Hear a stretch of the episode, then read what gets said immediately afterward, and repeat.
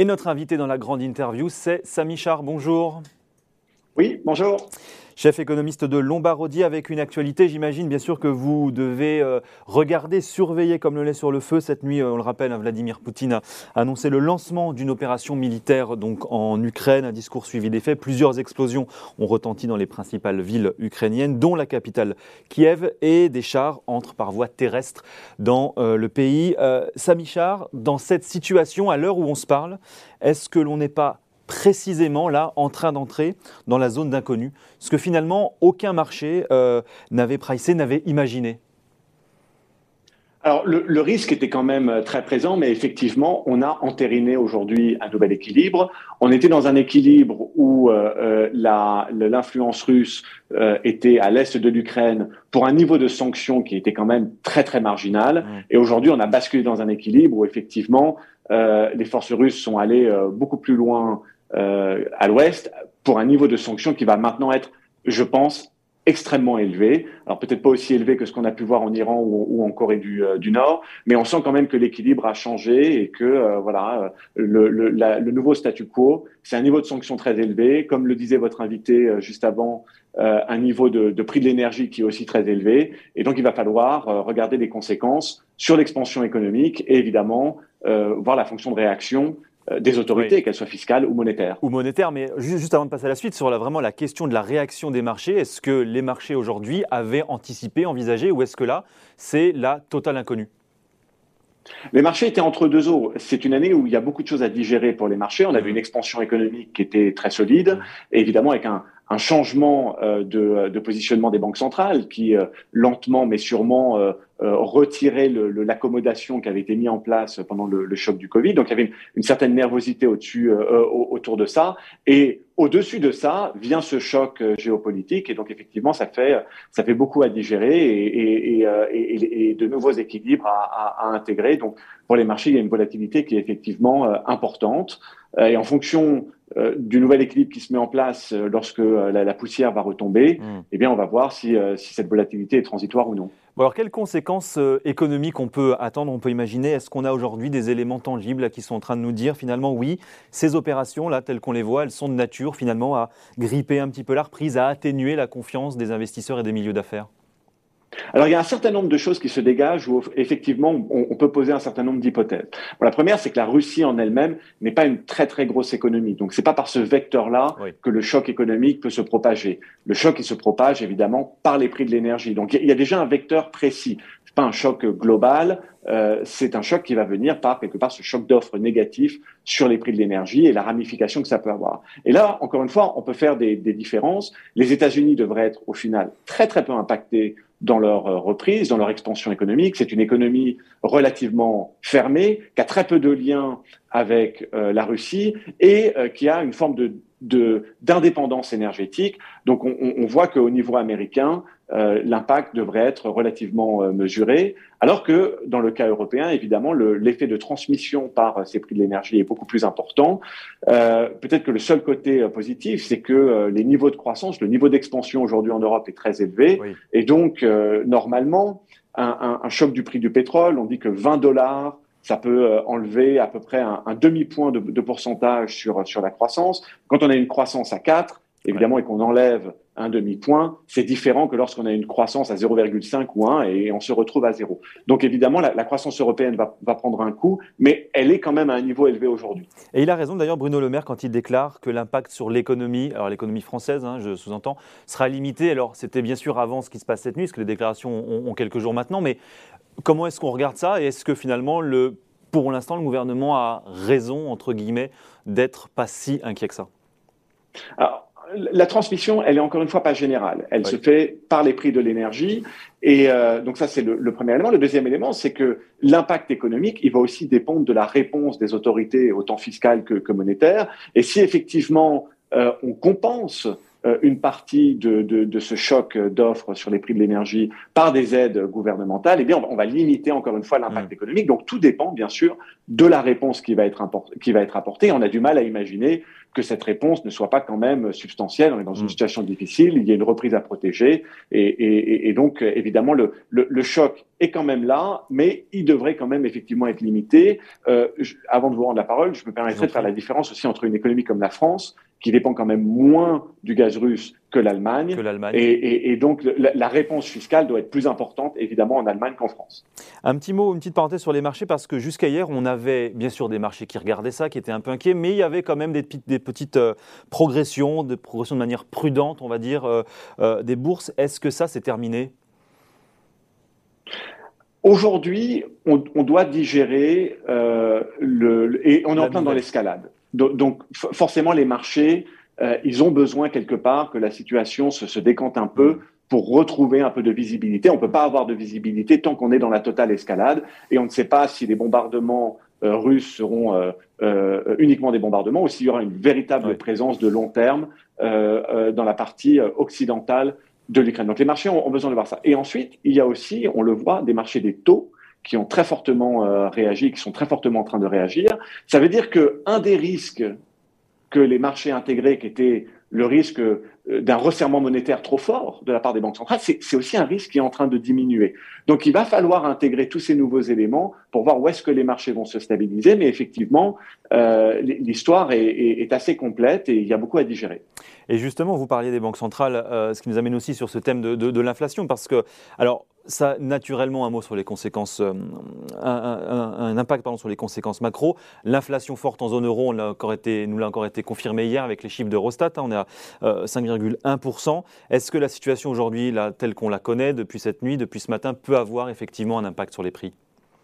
Alors bien sûr que la, la composante énergie de l'inflation, elle va monter.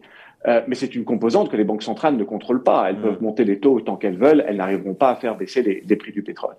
Et en même temps, on a ce choc d'offres donc sur, sur la partie énergétique, mais euh, on, on, risque une détérioration de la demande. Donc mm. on ne serait pas étonné de voir les banquiers centraux et par exemple le, langage de la Banque centrale européenne changer en disant que, que les risques euh, sur l'expansion économique, les risques de la reprise, maintenant ont augmenté. Et je serais très surpris de voir une banque centrale resserrer la politique, euh, sa politique monétaire dans un contexte de choc d'offres négatif. Donc évidemment, si on a de l'inflation qui vient de l'énergie en raison d'une guerre, euh, une banque centrale ne devrait pas monter les taux. Donc on peut imaginer qu'aujourd'hui, euh, la posture de la, de la BCE n'est peut-être pas très confortable, mais ils ont plutôt en tête le fait de, de repousser euh, leur normalisation monétaire que de l'avancer et de l'augmenter, évidemment. Parce qu'on avait effectivement une BCE qui était très attentiste pour l'instant, qui ne servait, qui ne s'énervait pas trop, on, peut le dire comme ça. Euh, naturellement que la position, elle peut changer là. Alors, la, la communication de la BCE, c'était des achats d'actifs qui euh, auraient dû prendre fin au troisième trimestre de cette année et éventuellement une première hausse de taux en, octobre, en décembre. En, décembre. En octobre ou décembre, euh, les marchés doutaient un peu, hein, en ramenant un petit peu cette hausse de taux, peut-être même euh, à l'été.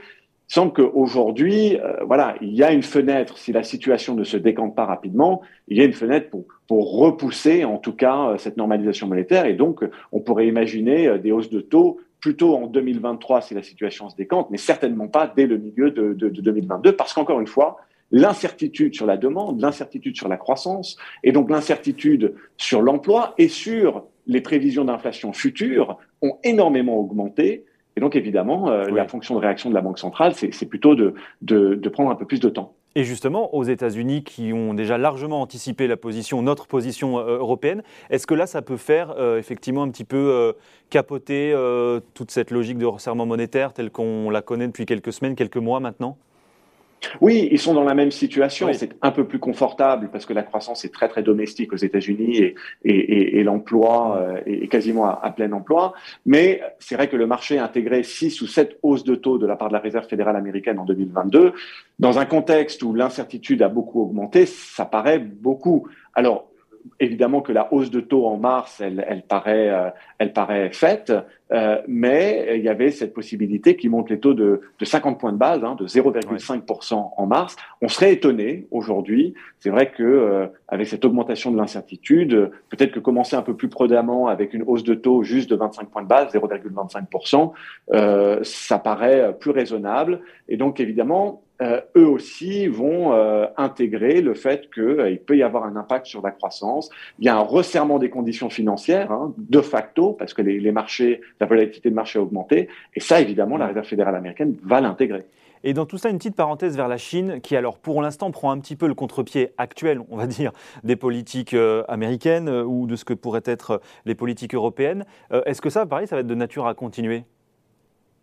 Oui, la Chine a un agenda domestique euh, qui est extrêmement clair. Il y a le 20e congrès du Parti communiste chinois en novembre. Xi Jinping doit être réélu par le parti pour la troisième fois. C'est la première fois qu'un président chinois a accès à une troisième réélection. Il faut que tout se passe bien. Et donc évidemment, euh, les euh, autorités chinoises ont mis énormément d'emphase à euh, stabiliser euh, la croissance, s'assurer que le secteur de la propriété ne remettait pas en cause complètement l'expansion économique. Et donc, ils ne vont pas jouer avec le feu. Ils sont là pour avoir un climat apaisé, stabiliser la situation. Et donc, 2022 est, une année où, encore une fois, pour, pour les autorités chinoises, il s'agit de stabiliser la, la réalité domestique et d'atteindre ce fameux 5-5,5% de croissance. Bon, le sujet pour les prochains jours, les prochaines semaines, c'est un petit peu comment on se sort de tout ça. Il y a notamment euh, sur la table la question des sanctions, euh, le sujet diplomatique, euh, géostratégique du, moment. il y a eu le premier train de riposte, donc je les redonne, hein, mais interdiction d'accéder aux marchés financiers pour les autorités russes, hein, ce qui prive aussi le pays du, financement de sa dette. Interdiction de visa et des avoirs gelés, notamment pour certaines personnalités. Et puis, vous le disiez, la suspension par l'Allemagne hein, du gazoduc Nord Stream 2, qui est ce gazoduc qui relie la Russie à l'Allemagne en contournant la Pologne. Est-ce que ça, déjà dans un premier temps, ça peut avoir un impact, ça a déjà eu un impact ou ça peut avoir un intérêt de poursuivre en ce sens aujourd'hui vu la situation? Alors, ce qui a été fait jusqu'à jusqu'à présent était quand même très moyen. Ce n'était pas des sanctions. Euh, euh, voilà, on, les on partait d'un niveau de sanctions qui était très bas on a amené lundi, mardi ce niveau de sanctions à un niveau que je qualifierais de, moyen, mais c'est clair que la situation aujourd'hui a changé. Ce niveau de sanctions va passer de moyen à élevé.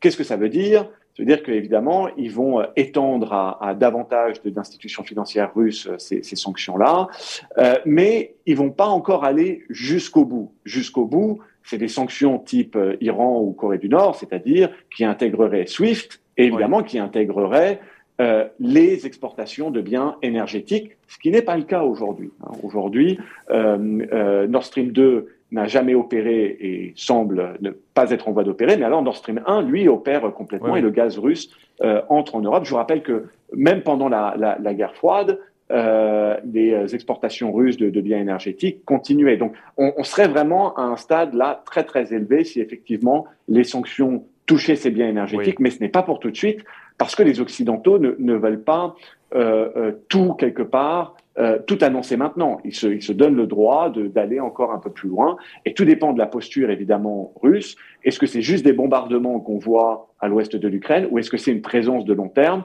Et donc évidemment, ces sanctions-là vont, vont, vont avoir un, un, rôle à jouer parce que des sanctions, c'est euh, le seul outil aujourd'hui des Occidentaux.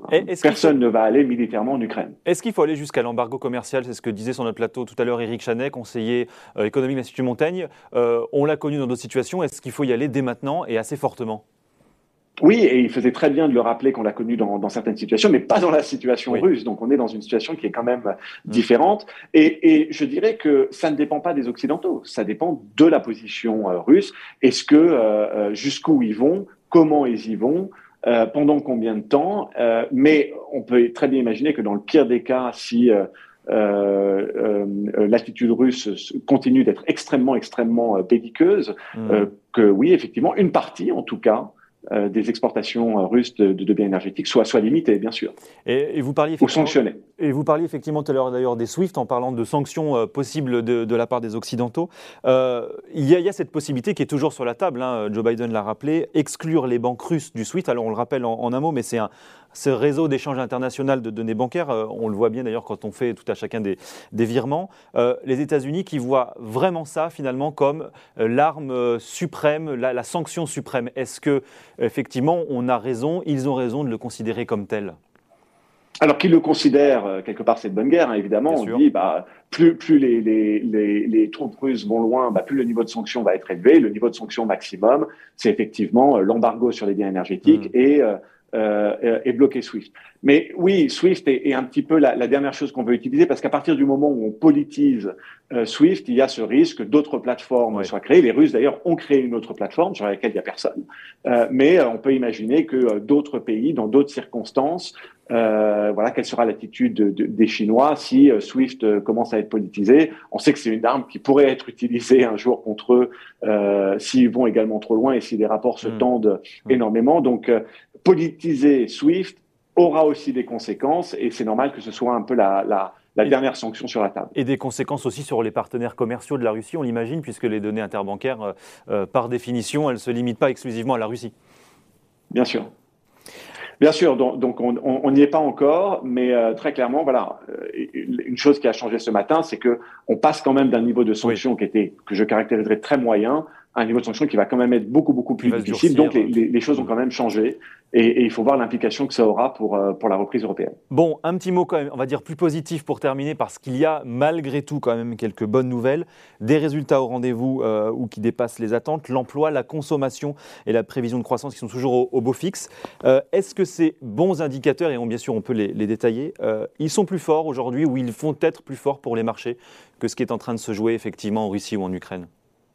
Alors, ce, ce, boom économique, et on n'ose souvent pas le caractériser ainsi, mais la réalité, c'est que l'Europe était dans une forme de, de, de, de rebond très impressionnant, donc de, de, boom économique. Oui, la contrepartie, c'était euh, également une pression sur les prix, mais enfin, il y a un niveau de chômage qui est très bas, il y a un niveau de croissance qui est élevé, et donc évidemment, ça ouvre un coussin de sécurité euh, au moment où on vit ce choc euh, géopolitique, et, et, il va s'agir très certainement d'accepter qu'une partie de ce coussin de sécurité soit entamée par ce choc énergétique. Mais par contre, il va falloir défendre euh, le reste de, ce, euh, de, de, de, cette expansion.